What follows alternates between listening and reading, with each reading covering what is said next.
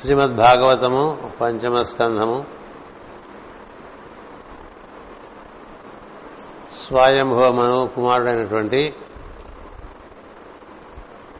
ప్రియవ్రతం వద్దకు బ్రహ్మదేవుడు ఎత్తించి కర్తవ్య బోధను చేయటం జరిగింది. ప్రియవ్రతుడు దేవర్షి అంటే నారదునితోనూ తన తండ్రి అయినటువంటి స్వయంభమనుతోనూ బ్రహ్మదేవుడు చేసినటువంటి ఉపదేశాన్ని సంపూర్ణంగా శ్రద్ధాభక్తులతో వినటం జరిగింది. అటుపైన స్వయంభవ మనువు తన తండ్రి అయిన చతుర్ముఖిని పూజించాను. పూజలు అందుకుని చతుర్ముఖ బ్రహ్మ తన లోకమునకు పోయాను. అంటే బ్రహ్మదేవుని కుమారుడు స్వయంభవమనవు బ్రహ్మదేవుడికి ఏడవ తరంగంగా మనవులు పుట్టుకొస్తారు. అందులో మొదటివాడు స్వయంభవ మనవు. స్వయంభవ మనువు కుమారుడు ఇద్దరు కుమారులు ఉత్తానపాదుడు ప్రియవ్రతుడు.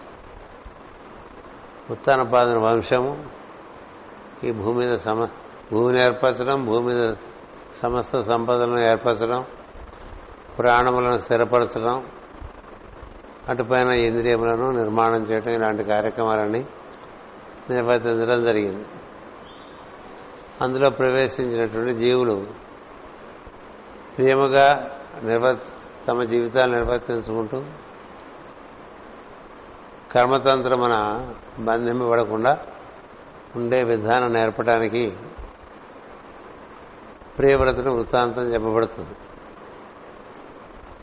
మనకి ముందుగా శరీరం ఏర్పడాలి కదా? శరీరం ఏర్పడటం అంటే ముందు అది ఒక అగ్ని కణంగా తండ్రి నుండి తల్లి గర్భంలోకి ప్రవేశించి అక్కడ ఒక నీటి బుడగలాగా ఏర్పడి ఆ నీటి బుడగ క్రమంగా కొంత ఘనీ ఘనీభవం చెంది ఒక చిన్న బురద ముద్దలే ఉండి చిన్న గోలి అంత కూడా ఉండదేమో. అక్కడి నుంచి క్రమంగా అది ఇంకొంచెం ఘనీభవించి అందులో నుంచి మనకి వెన్నెముక పుట్టుకొచ్చి గోడంలో నుంచి గోడంలో కొంత భాగం నుంచి వెన్నెముక పుట్టుకు రావటం ఈ కథంతా మనం ధ్రువుని యొక్క ఉపాఖ్యానంగా చెప్పుకోవచ్చు. ఇవన్నీ ఎలా జరిగినాయంటే ఉత్తానపాదం అంటే ఉద్ధముఖమైనటువంటి తత్వాన్ని బాగా ఆరాధన చేస్తూ ఉండేటువంటి ప్రజ్ఞ కలిగిన వాడిని ఉత్తానపాదులు అంటారు. అంటే ఆయన కాలు కిందకి దిగదు. ఇట్లా పైకి ఉంటుంది అంటే ప్రజ్ఞ పైకి ఉద్ధముఖంగా ఉండగా అందులో నుండి ధ్రువములు ఏర్పడటం ఈ ధ్రువం ఆధారంగా మనకి ఈ శిరస్సు వెన్నెముక ఆధారంగా మొత్తం శరీరం అంతా ఏర్పడుతుంది. ఇదే మనకి తృతీయ స్కంధంలో చతుర్ముఖ బ్రహ్మ నుండి ఏర్పడినటువంటి ప్రజ్ఞలలోంచి అన్ని కలిపి ఒక బ్రహ్మాండంగా ఒక హిరణ్య అండంగా ఏర్పడి అందులోంచి హిరణ్య విరాట్ పురుషుడు పుట్టినట్టుగా చెప్తారు.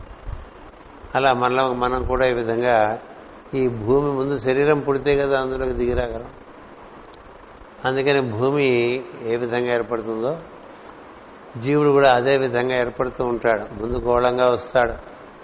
క్రమంగా ఈ రూపధారణ అంతా తల్లి గర్భంలో ఏడు నెలల వరకు జరుగుతూ ఉంటుంది. ఏ నెల వరకు ఈ రూపం ఇందులో ఏర్పడినప్పుడు ఇందులోకి జీవుడు తండ్రి శిరస్సు నుంచి సరాసరి సీమంతం అనేటువంటి ఒక సంస్కారం కారణంగా తల్లి గర్భంలో ప్రవేశిస్తాడు. అంతవరకు తండ్రి శిరస్సు మీదే ఉంటాడు. జీవుడి యొక్క సూర్యాత్మకమైనటువంటి సూర్యాత్మకమైన ప్రజ్ఞ తండ్రి శిరస్సు ఉంటుంది మొదటి ఏడు నెలల గర్భధారణం అప్పుడు. తల్లి గర్భమునందు చంద్రాత్మకమైన ప్రజ్ఞ శరీరాన్ని నిర్మాణం చేస్తుంది. సూర్యచంద్రాత్మకమైనటువంటి జీవుడే ఈ విధంగా బయటకు వస్తాడు. మనలో సూర్యప్రజ్ఞ ఉంటుంది చంద్రప్రజ్ఞ ఉంటుంది. చంద్రుడు శరీర వృద్ధి కలిగిస్తూ ఉంటాడు. పోషణ కలిగిస్తూ ఉంటాడు. చంద్రుడి కార్యక్రమం ఒకటి సూర్యుడి అందులో ప్రాణములు పట్టుకుని సూర్యుడు వస్తాడు. అంచేత ఏడవ మాసంలో ఈ విధంగా ఈ గర్భంలోకి జీవుడు ప్రవేశించిన తర్వాత ఒక మూడు నెలల పాటు జీవుడు అంటే ఏడు ఎనిమిది తొమ్మిది ఈ మూడు మాసాల్లో గర్భనరకం అనుభవిస్తూ ఉంటాడు జీవుడు. అటు పైన జీవుడు బయటికి వస్తాడు. ఈ గర్భంలోకి ఈ శరీరంలోకి తను ప్రవేశించడానికి కారణము తన ఇచ్ఛాపూర్ణమే. అంటే తనకు అనుభూతి పరిపూర్ణం కావాలని జీవుడు మాటిమాటికి శరీరాలు కోరుతూ ఉంటాడు. అది భౌతికమైనటువంటి అనుభూతి పూర్తి కావాలి. అటు పైన ప్రాణమయ కోశంలో ఉండే సూక్ష్మ సూక్ష్మమైనటువంటి అనుభూతి అటు పైన అన్ని లోకముల అనుభూతి పూర్తయ్యేంత వరకు కూడా శరీర ధారణం చేస్తూ ఉంటాడు. ఎందుకంటే శరీరం లేకపోతే ఏ అనుభూతి లేదు. శరీరం ఉంటేనే అనుభూతి. అందుకని ఈ శరీరం వదిలేసినప్పుడు కూడా ఉల్లిపాయ పొరలు వదిలేసినట్టుగా పొర తర్వాత పొర పొర తర్వాత పొర అలా కొన్ని పొరలు వదిలేస్తారు తప్ప అన్ని పొరలు వదిలేరు. ఎప్పుడే తాను బ్రహ్మ సమాధి పొంది బ్రహ్మమే తానని పరిపూర్ణంగా ఎరిగినటువంటి మానవుడు ఇక ఈ ఏడు లోకముల్లో తను పొందవలసిన ఆనందం ఏమీ లేదు అనుకునేటువంటి వాడు ఇంకా శరీర ధారణ చేయవలసినటువంటి అవసరం లేదు. అంతవరకు శరీర ధారణం చేయటం మరికొన్ని లోకాల అనుభూతి పొందటం. ఇప్పుడు భూలోకం అనుభూతి ఇవ్వగానే ఇదే చాలా ఉన్నది. భూవర్లోకము సువర్లోకము మహర్లోకము జనోలోకము తపోలోకము. తలో తపోలోకంలో కూడా చాలామంది జనులు అలా తపస్సు చేస్తూ ఉంటూ ఉంటారు. ఆ తర్వాత సత్యలోకం అటుపైన విష్ణులోకం. ఇలా మనకి అన్ని లోకాల అనుభూతి పూర్తయ్యేంత వరకు మనకి శరీరాలు ప్రకృతి ఏర్పడుస్తూ ఉంటుంది. అందుచేత ఈ శరీర ధారణము ఎందుకోసం అంటే మన యొక్క అనుభూతి కొరకు ఒకటి అనుభవం పొందడం కోసం ఒకటి. అది కారణంగా మనకి ఉన్నటువంటి అవగాహన బాగా వికాసం చెందడం. అందరికీ ఆ విధమైన వికాసం పరిపూర్ణంగా జరిగిందనుకోండి. అప్పుడు వాళ్ళు ఇంక మనం ఈ బ్రహ్మాండంలోకి దిగిరాక్కర్లేదనేటువంటి స్థితికి వచ్చేవాళ్ళు ఉంటారు. మళ్ళీ సృష్టి జరిగినా నేను ఇందులోకి దిగిరాక్కలేదు నాకు అనుభూతి పూర్తి అయిపోయింది అనేవాళ్ళు కూడా తయారవుతారు. అలా పూర్తయిపోయిన వాళ్ళైనా సరే భగవత్ సంకల్పంగా అప్పుడప్పుడు మళ్ళా సృష్టి ఏర్పడినప్పుడు రావాల్సి ఉంటుందనేటువంటి కథ మనకి ఈ భాగవతంలో కనిపిస్తుంది. కర్దమ ప్రజాపతి అలా వచ్చాడు. చాలామంది ప్రజాపతులు అలాగే వచ్చారు. బ్రహ్మదేవుడు అలాగే వచ్చాడు. అంచేత మన పని అయిపోయినా ఇంకా చాలామంది పని ఉంది కాబట్టి వాళ్ళకి సాయం చేయడం కోసం దైవ ప్రతినిధులుగా దేవతామూర్తులుగా దిగి వస్తుంటారు. ఇట్లా ఒక అనంతమైనటువంటి కథ ఉన్నది. ఈ కథలో మనకి జరిగేది ఏమిటంటే అన్ని లోకముల అనుభూతి పూర్తి అవ్వాలి కదా? మనం ఈ లోకంలోనే అనేక చోట్ల తిరుగుతూ ఉంటాం కదా అవకాశం బట్టి. అవకాశం బట్టి ఈ లోకంలో ఎన్ని చోట్లకో తిరిగి వస్తూ ఉంటాం. బాగా తిరిగిన మీద బాగా అవగాహన పెరుగుతూ ఉంటుంది కదా? లేకపోతే మన ఊళ్ళో మన పేటలో మనకు తెలిసిన కాస్తే అంతా అనుకుంటాం కదా. ప్రపంచం అంతా భూగోళం అంతా తిరిగితే తప్పక వికాసం కలుగుతుంది. అన్ని నదుల్లోనూ స్నానం చేయటం అన్ని పర్వత శిఖరాల దగ్గర లోయల్లో ఉండటం అన్ని ప్రాంతాలు దర్శించడం చేస్తుంటే ఏమంటే ఎన్నో రకాల లోకోభిన్న రుచి అని అనేక అనేక విధములుగా అనేక అనేక అనుభవములు జీవులు పొందుతున్నారు. అందులో నువ్వు కూడా నీ తోచిన అనుభూతి నువ్వు పొందుతున్నావు అని తెలుసు. ఇట్లా మనకి ఈ హృదయ వైశాల్యం అంటే మనోవికాసం కలిగితే తప్ప హృదయంలో ప్రవేశించే అవకాశం లేదు కాబట్టి ఈ దేహంలో మనం ఉన్నంతకాలం మనం పొందవలసినటువంటిది అనుభూతి. ఆ అనుభూతి ధర్మపరంగాను ఉన్నప్పుడు అది దివ్యమైనటువంటి రసానుభూతిగా ఉంటుంది. అంటే పొద్దున్నే లేస్తే ఉత్సాహంగా ఉంటుంది. ఎందుకు వచ్చిందిరా భగవంతుడా అన్నట్టుగా కాకుండా ఉత్సాహంగా నిద్రలేవటంగా ఉంటుంది. ఎందుకని? ఈ రోజున భగవంతుడు మనకి ఎలాంటి సినిమా చూపిస్తాడు కదా? ఒక్కొక్క రోజు ఒక్కొక్క రకంగా సినిమా చూపిస్తూ ఉంటాడు కదా? అంచేత అట్లా సినిమా చూసేవాళ్ళుగా ఉంటూ అనుభూతి పొందుతూ ఉంటారు. ప్రతిరోజు తెర పైకెత్తినట్టుగా రోజంతా ఒక సినిమా పడుతుంది. ఆ సినిమాను దర్శిస్తూ అందులో తను కూడా పాత్రధారుడుగా ఉంటాడు.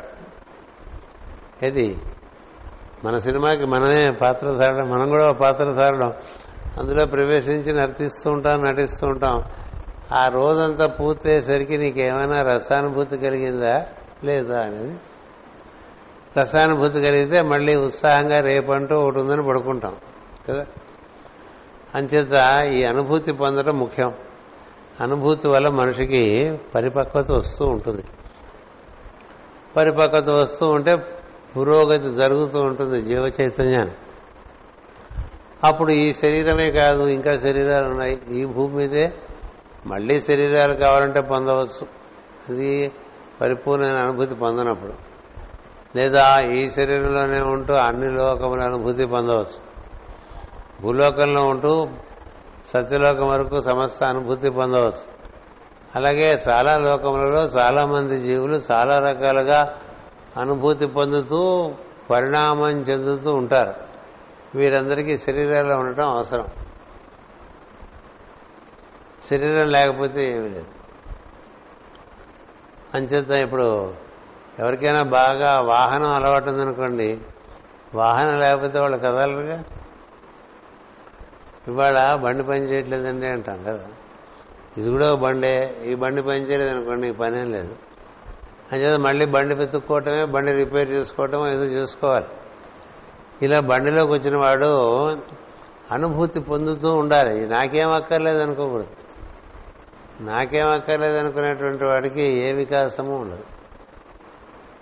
ఎందుకంటే ఈ భూలోకాల్లోకి దివ్యలోకాల్లోంచి వస్తుంటారు పాతాళ లోకాల నుంచి వస్తూ ఉంటారు వచ్చి ఇక్కడ ఎలా ఉంటుందో అనుభూతి కదా. ఇక్కడ అనుభూతి పరిపూర్ణంగా ఉంటుంది. ఎందుకంటే అన్ని లోకముల అనుభూతి ఇక్కడ పొందవచ్చు అది దీని యొక్క విశేషం అట్లా ఏర్పాటు చేశారు. అందువలన ఇక్కడ లోకంలో ప్రియంగా జీవించాలి అనేది ఒకటి. ప్రియమే వ్రతంగా అంటే ఎప్పటికప్పుడు నీకు అనుభూతి కలుగుతూ ఉండాలి. ప్రియంగా ఉండాలి. అందుకనే రుచి కొరకు తాపత్రయపడుతూ ఉంటాడు జీవుడు. ఆహారంలో రుచి నివాసంలో అది మనకి రుచికరంగా ఉండాలి. చుట్టూ మనకి చక్కని పూల మొక్కలు పళ్ళ మొక్కలు ఉండాలి. ఏదో విశాలమైనటువంటి ప్రదేశం ముందు వెనక ఉండాలి. గాలి బాగా రావాలి వెలుతురు బాగా రావాలి. ఎక్కువ దుమ్ము ధూళి ఇంట్లోకి చేరకూడదు ఇట్లా ఆశిస్తూ ఉంటాం కదా. ఇదంతా దేనికోసం అంటే అనుభూతి కోసమే. ఇలాంటి కార్యక్రమం ఒకటి జీవులకు నిర్వర్తించి చూపించవలసినటువంటి బాధ్యత ఈ ప్రియవ్రతునికి ఏర్పరిచారు. ఆయన ఏమో నువ్వు దిగి ఈ పనంతా చేసి ఈ కర్మతంత్రాన్ని నువ్వు నిర్వర్తిస్తూ అందులో నువ్వు ఇరుక్కుపోకుండా ఎప్పుడూ హరిస్మరణ చేసుకుంటూ నిర్వర్తించుకో అని. బ్రహ్మదేవుడు బోధ చేసి వెళ్ళాడు. కానీ చేయకుండా ఉండలేవు నువ్వు ఎందుకంటే ఇది ఈశ్వరాజ్ఞ కాబట్టి. నీ ఇష్టం వచ్చింది చేయడానికి వీలుపడదు ఇక్కడ. వాడి ఇష్టమైన ఇది నువ్వు చేయడానికి నీ శరీరం ఇచ్చారు. అది చేస్తే నీ ఇష్టం కూడా నెరవేరుతుంది నీ ప్రియత్వం కూడా నెరవేరుతుంది. అందుకని చేసే కార్యాన్ని ప్రీతితో చేయమన్నారు. ఇప్పుడు మనందరికీ మన మన యొక్క కర్మవశాత్తు ఒక్కొక్కడికి ఒక్కొక్క రకమైనటువంటి కార్య విధి ఏర్పడుతూ ఉంటుందండి జీవితంలో కదా? చిన్నతప్ప చిన్నతనంలో మనకి తల్లిదండ్రుల అడుగు నీడలో బతుకుతున్నప్పుడు మనకి ఉండవు పెద్ద పెద్ద బాధ్యత బాధ్యతలు. క్రమంగా మనం అందులోంచి బయటకు వచ్చి మన జీవితం మనం నిర్వర్తిస్తున్నప్పుడు మనకంటూ ఒక కార్యవిధి ఏర్పడుతూ ఉంటుంది అది. అది మనకి నిర్దేశింపబడినదే. దాన్నే చక్కగా ప్రీతిగా నిర్వర్తించుకుంటే ఆనందంగా ప్రీతిగా నిర్వర్తించకపోతే ఆనందం లేకపోవటం వల్ల విశా వికాసం ఉండదు. అందువల్ల చేయవలసిన పని ఎలాగూ చేయాలి కాబట్టి దాన్ని ప్రీతిగా చేయమని. చేయాలి కదా అని చేయడం కాదు. ప్రీతితో చేయటం. ఇదొక ప్రత్యేకమైనటువంటి దృక్పథం పనిలో దృక్పథం. అంటే పని ఎందు ప్రీతి పని ఏదైనా కావచ్చు. ఇక మనకి ప్రీతి అయిన పనులు చేద్దామంటే మనకి అది జరగకపోవచ్చు ఆ విధంగా కదా. చాలామంది చిన్నతనంలో ఇలా అవుదాం అలా అవుదాం ఇంకోలా అవుదాం అనుకుంటాం. అవన్నీ అలా ఉండగా జీవితం అదొక రకంగా ప్రవహించి తనదైన పద్ధతిలో ఒకటి నిర్మాణం చేసేస్తూ ఉంటుంది. నువ్వు అట్లాగే ఆలోచిస్తూ ఉండి ఈ లోపల ఈ విధంగా కన్స్ట్రక్షన్ అయిపోతుంది. అయిపోయి ఒక విధానం ఏర్పడిపోతుంది. ఆ విధానంలో ప్రవేశించి దాని ఎందుకు ప్రీతి పొంది అందులో వృద్ధి చెందుతూ ఉంటుంది. ఇప్పుడు లేకపోతే అందరూ కూడా కోరుకున్నది ఒకటి వారు వారికి వచ్చినటువంటి జీవన విధానం ఒకటి కదా. ఇలా ఉంటుంది అని ముందు ఎవరు ఊహించగలరు? ఊహించలేరు కాబట్టి అలా అది ఏర్పడుతున్నప్పుడు ఆ ఏర్పడుతున్న దానిలో మనం బాగా సరే ఇదే మనకు భగవంతుడు నిర్ణయం చేశాడు. అందులో ప్రవేశించి ఆ పని పూర్తి చేద్దాం. కదా? ఇప్పుడు నా మటుకు నేను ఎప్పుడు చార్టెడ్ అకౌంటెంట్ అవుదాను అనుకోలేదు. నేను అనుకున్నాను నేను కూడా ఐఏఎస్ ఆఫీసర్ ఐపీఎస్ ఆఫీసర్ అవుదాం అనుకున్నాను. దానికి తగ్గట్టుగా నాలుగైదేళ్ళు బాగా కృషి చేశాను. అన్ని విధాల అర్హతలు సంపాదించాను. ఈ లోపల మా తండ్రి గారు మీరు సీఏ చేయి నువ్వు సీఏ నువ్వు సీఏ చేయను చార్టెడ్ అకౌంటెన్సీ. చార్టెడ్ అకౌంటెన్సీ సరే తండ్రి గారి ఆజ్ఞ. చిన్నప్పటి నుంచి మంచి పుస్తకాలు చదువుకోవటం వల్ల తండ్రి మాట వినాలనేటువంటి ఒక బుద్ధి లోపల కొంచెం గట్టిగా ఏర్పడి ఉండటం చేత పితృ ఆజ్ఞ తక్షణ కర్తవ్యం అనుకుని చార్టెడ్ అకౌంటెన్సీలో చేరు చేరితే అదేమైంది? ఏదో ఇది పూర్తి చేసి ఏ మంచి కార్పొరేట్స్లోకో దీంట్లోకో వెళ్ళిపోదాం అనుకునేవాడిని. బెంగళూరులో మంచి ఉద్యోగం ఎయిర్ ఇండియాలో సంపాదించుకుందాం అనేటువంటి ఒక ఒక భావం ఉండేది.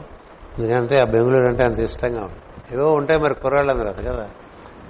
ఈ లోపల ఇక్కడ ఎవరి దగ్గర మనం చార్టెడ్ అకౌంటెన్సీ చేసామో ఆయనే నన్ను పట్టేశాడు.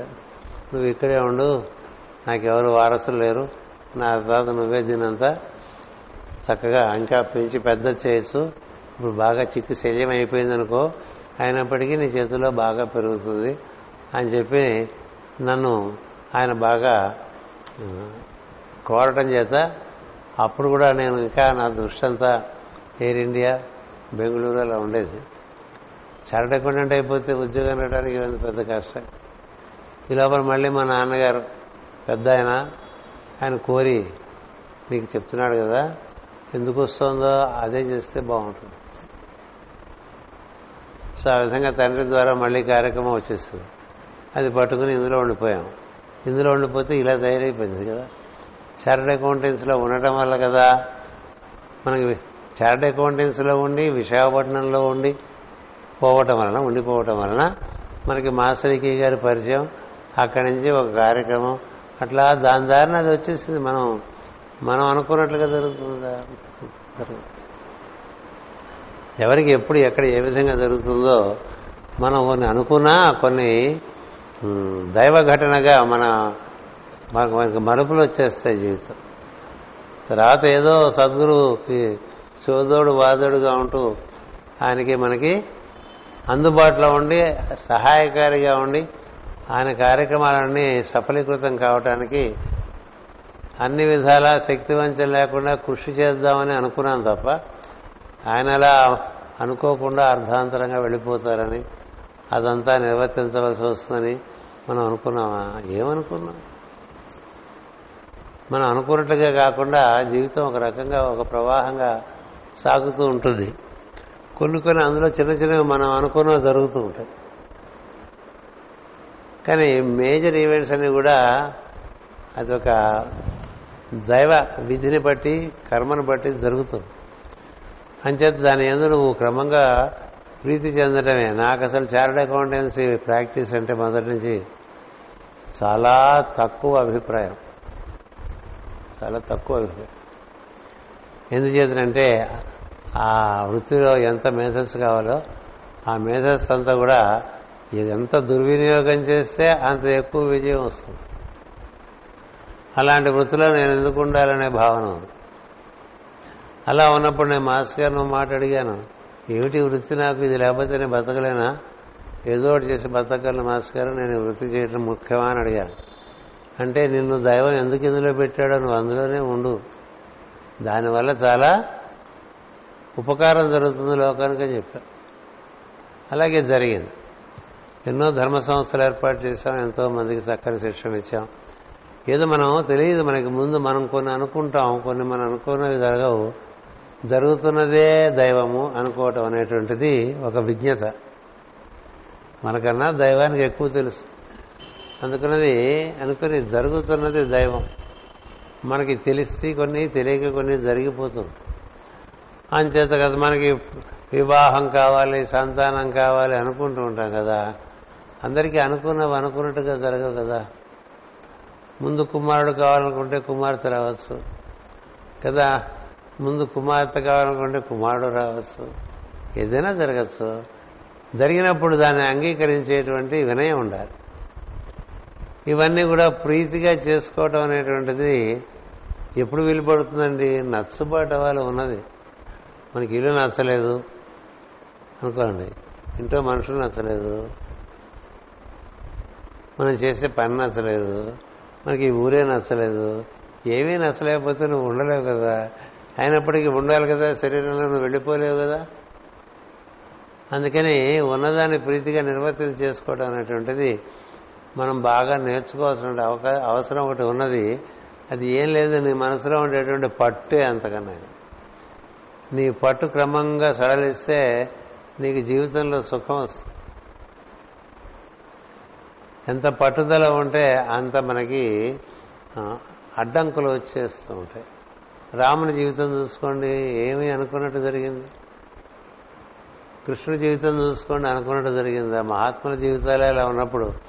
మామూలు మనుషుల జీవితాలకి ఏంటండి అంచేత ability to accept as it life as it comes ఏ మలుపు ఎప్పుడు వస్తుందో జీవితంలో తెలియదు కాబట్టి ఆ మలుపుకి క్రమంగా మనం మన మనసును సర్దుబాటు చేసుకోవటం అనేటువంటిది ఒక రకమైన వినయం.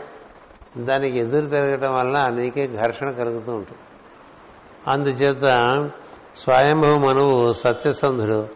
అతడి బ్రహ్మ మన్నన పొంది నారదుని అనుజ్ఞపై తన సుతులైన ప్రియవ్రతునకు పట్టాభిషేకం చేశాను. చెప్పారు కదా తాతయ్య వచ్చారు. నీకు నాకు చెప్పారు అంటే అర్థం ఏంటంటే నేను నన్ను నన్ను నీకు అప్పచెప్పేయమని చెప్తాను ఇప్పుడు ఈయన చేస్తున్నాడు ఆయన రాజు స్వయంభూమను ఈ భూమికి రాజు. ఓ కొడుకు ద్వారా భూమి నిర్మాణం అంతా అయిపోయింది. సంతానం వచ్చేసింది. బహుసంతానం వచ్చేసింది భూమి మీద. మూడు మంది జీవులు వచ్చేసారు వీళ్ళందరినీ పరిపాలించడానికి ఎవరు కావాలి? అందుకని ప్రియవ్రతులు వచ్చాడు. అందుకని ప్రియవ్రతుడికి అప్పచెప్పేయాలి. ఈ అప్పచెప్పడం అనేటువంటి భాగవతంలో చాలా చోట్ల చాలా బాగా చూపించారు.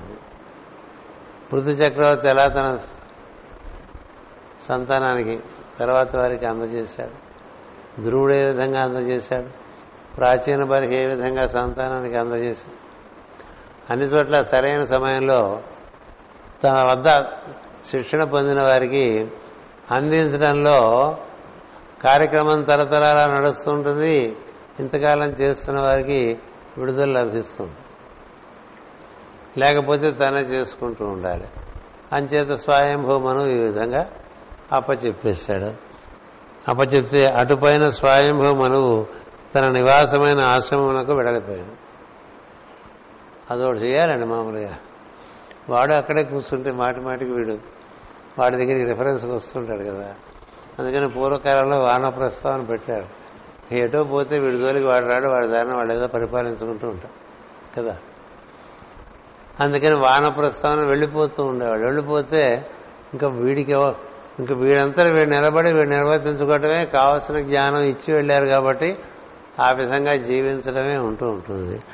అంచేత ప్రియవ్రతుడు రాజయి ఈశ్వర వాక్యం వలన రాజ్య పరిపాలన మనబడు కర్మతంత్రమున ప్రవే ప్రవర్తించను. అది ఈశ్వర వాక్యము వలన అంటే అది ఈశ్వర సంకల్పం. తాను ఈ భూమి మీద ఏర్పడిన జీవరాశులందరినీ చక్కగా వారికి ఏ విధంగా జీవించాలో నేర్పవలసినటువంటి ఒక బాధ్యత తనకు ఉన్నది కాబట్టి తను నిర్వర్తించి చూపిస్తే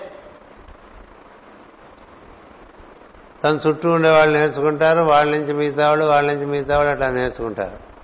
నిర్వర్తించకుండా ఊరికే థీరీ చెప్తే విన్నవాళ్ళు కూడా థీరీయే చెప్తారు కదా? అందుకే వంట చేసి చూపిస్తే పక్కన ఉన్న వాళ్ళు నేర్చుకుంటారు. వంట చేయకుండా ఊరికే మనం ఓ పుస్తకం రాసి ఇచ్చేసామనుకోండి పుస్తకం చూసి చేసే వంట చేసి చూపించిన అటువంటి వంటలాగా ఉండదు. మా చిన్నతనంలో మా ఇంట్లో చాలామంది ఆడవాళ్ళు మాలతీ చంద్రుని ఒక ఆవిడ పత్రికలో ఎలాంటి వంటలు ఎలా- వంటలు ఎలా చేయాలో రాసిస్తే ఆ వంటలు ఇంట్లో వాళ్ళ మీద ప్రయోగంగా చేస్తుంటే ఇంట్లో మగవాళ్ళందరూ తల నిండిపోయారు. ఆహాకారాలు చేశారు. ఇవేం వంటలు? మా అమ్మ చేసిన వంట మీ అమ్మ చేసిన వంట చేసి పెట్టచ్చు కదా ఈ దరిద్రాలని మాకెందుకు? అని చెప్పి చాలా రకరకాలుగా దాన్ని నిరోధించడం వల్ల సాంప్రదాయబద్ధంగానే తింటూ వంటలు సాగిపోతున్నాయి. ఇప్పటికి కూడా వంటల్లో చాలామంది చాలా రకాలుగా ప్రయోగాలు చేసి వారి మగవారి మీద బాగా సంధిస్తూ ఉంటారు కదా. మరి ఆ మగవారు మొహమాటానికి తినాల్సి వస్తుంది. కదా? లేకపోతే రేపు మామూలుగా పెట్టేది కూడా పెట్టదేమో అని భయం ఉంటుంది కదా. ఇలాంటివి జరగకుండా ఉండాలంటే తెలిసిన వాళ్ళే తెలిసిన వాళ్ళకి చెప్పాలి. తెలిసిన వాళ్ళంటే ఆచరించి చూపించిన వాళ్ళు తెలుసు. ఎవరు ఆచరించి తాము నేర్చుకుని తాము ఆచరించి తాము ఇంకొకరికి నేర్పి వాచర వాళ్ళు ఆచరిస్తుంటే తాము కనుక విశ్రమిస్తే అప్పుడు వాడిని ఆర్యుడు అంటారండి ఈ నాలుగు ఉండాలి ఆర్యుడు అంటారు. ఆర్యుడు అంటే వాడు తెలుసుకున్న తెలిసిన వాడే ఉండాలి. ఒక- ఒకటి వాడు ఆచరిస్తూ ఉండాలి తెలుసు. రెండు వాడి దగ్గరికి చేరిన వాళ్ళకి ఆ విద్య నేర్పాలి. మూడు వాళ్ళు కూడా ఆచరించేంత వరకు నేర్పాలి. అలా నేర్పారు అనుకోండి ఈ నాలుగు ఎవరైతే పూర్తి చేస్తారో వాళ్ళని ఆర్యులు అంటారు. ఆచార్యులు అంటారు. అందుకని ఈశ్వరుని దగ్గర నుంచి ఈయనకి ఈశ్వరాజ్ఞగా నువ్వు చేయవలసిన పని ఇది. అని బ్రహ్మదేవుడు తెలపడం జరిగింది. అందువలన రాజ్యపాలన బాధ్యతను స్వీకరించాడు. కర్మతంత్రుడై ప్రవర్తించాడు. అది అంటకొనకుండుటకై నిత్యము శ్రీహరి పాదపద్మములను స్మరించుచు నిత్యము శ్రీహరి పాదపద్మములను స్మరిస్తూ కర్మను నిర్వర్తిస్తూ ఉంటే కర్మ అంతా నిర్వర్తింపబడుతుంది సవ్యంగా. మనం కర్మలో ఇరుక్కోవటం బద్దులైపోవటం దానివల్ల మళ్ళీ మనకి పర్యవసానాలు ఉండటం ఇలానే ఉండవు. ఎందుకంటే ఇక్కడ మనకి శ్రీహరి అంటే మన హృదయం మందు ఉండేలంటే ఈశ్వరుడు దిగి వచ్చిన వాడని అర్థం. అతన్ని పొందడానికి అతడు హంస స్వరూపుడుగా మనలో ఉంటాడు కాబట్టి మనం చక్కగా నిత్యము అతడే నేనుగా ఉన్నాడు అన్నాను. దైవమే నేనుగా ఉన్నాను అని చెప్పేటువంటి భావమే సోహం అనేటువంటి భావం. నేనున్నాను అనుకోవటం అనేటువంటిది అంత సత్యం కాదు. ఎందుకంటే మనంగా మనం లేము దైవమే మనంగా ఉన్నాం. దైవం యొక్క ప్రాణము దైవం యొక్క ప్రజ్ఞ మనంగా దైవం ఇచ్చిన ఈ శరీరంలో మనం ఉంటూ ఉన్నాం. ఈ శరీరంలో ఏర్పడిన సమస్త ప్రజ్ఞలు దైవం ఏర్పాటు చేసినవే. అంచేత మనం ఏదో ఈ మొత్తంలో సపరేట్ అనుకోవడానికి ఏం లేదు. ఎందుకంటే మన మన ప్రాణము మనది కాదు. మన ఎందు ఉండేటువంటి ప్రజ్ఞ అంటే తెలివి లేక ఎరుక అది మనం కాదు. మనలో ఉండే ఇంద్రియ ప్రజ్ఞలు మనం కాదు. మనలో ఉండేటువంటి పంచభూతములు మనం కాదు. ఇది మనం కాదు? మనం ఏంటంటే వాడే మనంగా ఉన్నాం. అది అలా మనంగా ఉన్నవాళ్ళం వాడిని గుర్తు తెచ్చుకుంటున్నాం అనుకోండి. అందుకనే అహమస్మి అనేటువంటిది సత్యం కాదు. సోహమస్మి అనేటువంటిది సత్యం. అహమస్మి అహంకార ప్రజ్ఞ. ఈ అహంకారం చుట్టూ మమకారం చేరుతుంది ఈ అహంకారం చుట్టూ బోర్డు చేరుతాయి. చేరిన వాటిలో అన్నీ తను ఆకర్షించి తనకి ఒక రకమైనటువంటి మాయ కల్పిస్తూ ఉంటుంది. అందుకని తన మాయలో పడకుండా ఉండాలంటే తన యందు తన చుట్టుపక్కల యందు ఏర్పడిన విషయముల యందు తాను తగులుకొనకుండా ఉండటానికి తాను హరికి సంబంధించిన వాడు అని భావం చేయాలి. అంటే దిగివచ్చిన దైవము తనలో ఉండగా వాడికి సంబంధించి తానుంటే తను చేసే పనులలో నుంచి వ్యామోహములు తననే అంటుకో మన నుంచి జరిగే కార్యముల్లో కానీ మన నుంచి ఏర్పడిన సంపదలో కానీ మన నుంచి ఏర్పడినటువంటి సంతానంలో కానీ దేని ఎందు మనకి తగులు కొనుట అనేటువంటిది లేని ఒక స్థితి నిత్యము హరితో కూడి ఉంటే ఉంటుంది అనేటువంటిది ఇక్కడ చెప్తున్నారు. అలా ఉంటే నువ్వు ఇక్కడ నీ జీవితం పరిపూర్ణమవుతుంది నీ తిరుగుదారి కూడా సులభంగా ఉంటుంది. అలా కాకపోతే కర్మబద్ధుడై ఇక్కడ ఉండిపోవటం జరుగుతుంది. అందుకని అహమస్మి అనేటువంటిది అంత సత్యం కాదు. నేనున్నాను అనేటువంటిది పూర్ణ సత్యం కాదు. అతడే నేనుగా ఉన్నాను అనేటువంటిది పూర్ణ సత్యం. అతడే నేనుగా ఉన్నాను అని తెలియజెప్పడానికే అలా గుండె చప్పుడు చేస్తూనే ఉంటుంది. సోహం సోహం సోహం. సోహం సోహం సోహం అని అహర్నిశలో చెప్తుంది. సోహం అంటే అతడే నేను అతడే నేను అతడే నేను. అతడెవరు? అతడు దిగి వచ్చిన హరి కదా? అందుకనే హరి ఓం తత్సత్ హరి ఓం తత్సత్. హరి ఓం తత్సత్ అని మంత్రం ఇచ్చారు. శ్రీకృష్ణుడు భగవద్గీతలో ఓం తత్సత్ అని మంత్రం ఇచ్చారు. ఓంగా దిగివచ్చి మన ఎందు వసిస్తున్నటువంటి ఈశ్వరుడే. మనకి మూలం మనకి ప్రత్యేకమైన అస్తిత్వం లేదు.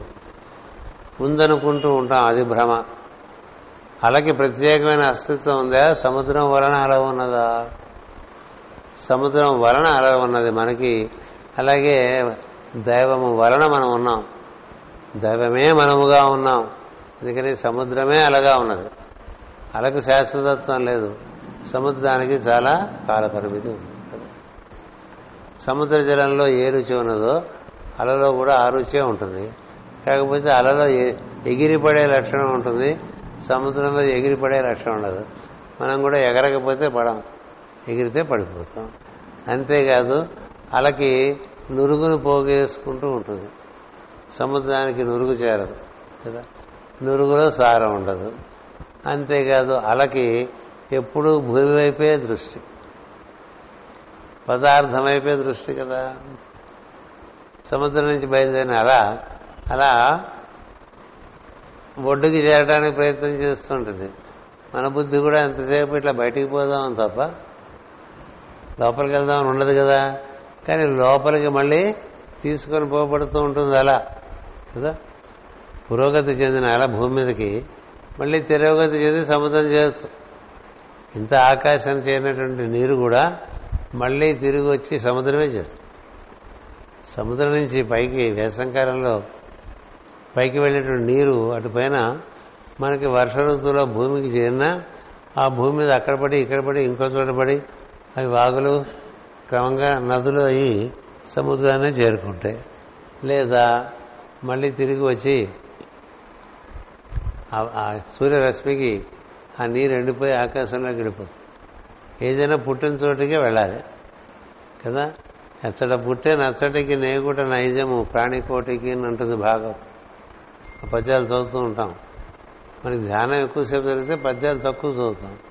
ధ్యానం తక్కువసేపు చేస్తే పద్యాలు ఎక్కువ చదువుతూ రెండు చేసి ఆ తర్వాత పాఠం చెప్తే బాగా ఆలస్యం అయిపోతుంటుంది అందుచేత ఇన్ని పర్యవసనాలు మనసులో పెట్టుకుని మన చేతనైనట్టుగా మనం చేసుకుంటూ వస్తున్నాం. ఏం చేస్తున్నప్పటికీ హరితో కూడి చేసుకోవాలి. హరితో కూడి చేసుకోవడం అనండి. ఈశ్వరుడితో కూడి చేసుకోవడం అనండి. అమ్మవారితో కూడి చేసుకోవడం అనండి. ఏదైనా అనండి పూజ గది వదిలి యువతులకు వచ్చిన తర్వాత కూడా మనతో పాటు దైవం ఉన్నాడని గుర్తుండాలి. పూజ గది దాటి మన యువతులకు వస్తే ఆయన అక్కడ వదిలేసి వస్తున్నాం అనుకో. ఎందుకంటే అంతటా ఆ తత్వమే నిండి ఉన్నది దైవీ తత్వమే నిండి ఉన్నది కాబట్టి ఎప్పుడూ దైవముతోనే మనం ఉన్నామని తెలిసి ఉండాలి. అది తెలియచెప్పడానికే మనకి హంస శబ్దం సోహం రూపంలో వినిపిస్తూ ఉంటుంది. ఇక్కడ ప్రియవ్రతుడు ఆ విధంగా నిర్వర్తించుకున్నాడండి. రాజ్యపాలన మన మనబడు కర్మతంత్రమును ప్రవర్తించడం అది అంటుకొనకుండుటకై నిత్యము శ్రీహరి పాదపద్మలను స్మరించుచు రాగద్వేషములు లేక నిత్యానంద స్థితిలో మెరగాను. అంటే ఆనందం కోల్పోలేదు. రాజుగా పరిపాలిస్తున్నా తన కర్తవ్యాన్ని తాను నిర్వర్తిస్తున్నా ఆనందం ఎందుకు పోలేదంటే అన్నిటి ఎందు దాన్ని దర్శనం చేసుకుంటూ నిర్వర్తించుకుంటున్నాడు కదా. అదే ప్రహ్లాదుడు చెప్తాడు సర్వమున్న అతని దివ్యకళామయమటంచు విష్ణునందుల్లము చేర్చి మీరు ఎక్కడున్నా పర్లేదు. కొంత భాగం మన ప్రజ్ఞ విష్ణుతో కూడి ఉంటే మనం ఎప్పుడైనా సరే మళ్ళీ రిటర్న్ రూట్ ఈజీగా ఉంటుంది. ఎగ్జిట్ ఉండాలి. కదా బయటికి వెళ్ళే దారి ఎప్పుడు సంసిద్ధంగా ఉండకపోతే ఇక్కడ ఏదైనా ఆపద వస్తే వెళ్తా? ప్రహ్లాదులు అదే చెప్తాడు. ఎప్పుడూ గుర్తుపెట్టుకోండి ఏ దారిలో ఇటు వచ్చావో మళ్ళీ ఆ దారిలో వెళ్ళిపోవడానికి ఆ దారి నీకు ఎప్పుడు అందుబాటులో ఉండాలని చెప్తాడు. ఆ దారి మూసేసుకుంటే తర్వాత అపాయం వచ్చినప్పుడు మరి ఆ దారి దొరకదు. అందరు కూడా పడిపోతావు. అప్పుడు నశిస్తావని. చెప్పి దానికి ఒక మాట పడతాడు ఆయన భాగవతంలో. నిర్గమ శూన్యంబకు దుర్గం ఏర్పరచుకొని అని. చాలా పెద్ద కోట కట్టుకున్నట్టండి ఒక ఆయన లోపలండి కట్టించేశాడు ఎటు ద్వారం పెట్టుకోలేదు సార్. మనమే గోడ కట్టుకున్నాం అనుకోండి నాలుగు పక్కల. ఏ ద్వారం పెట్టుకోకుండా అంతవరకు ఇటుకలు పెట్టగలం మనం.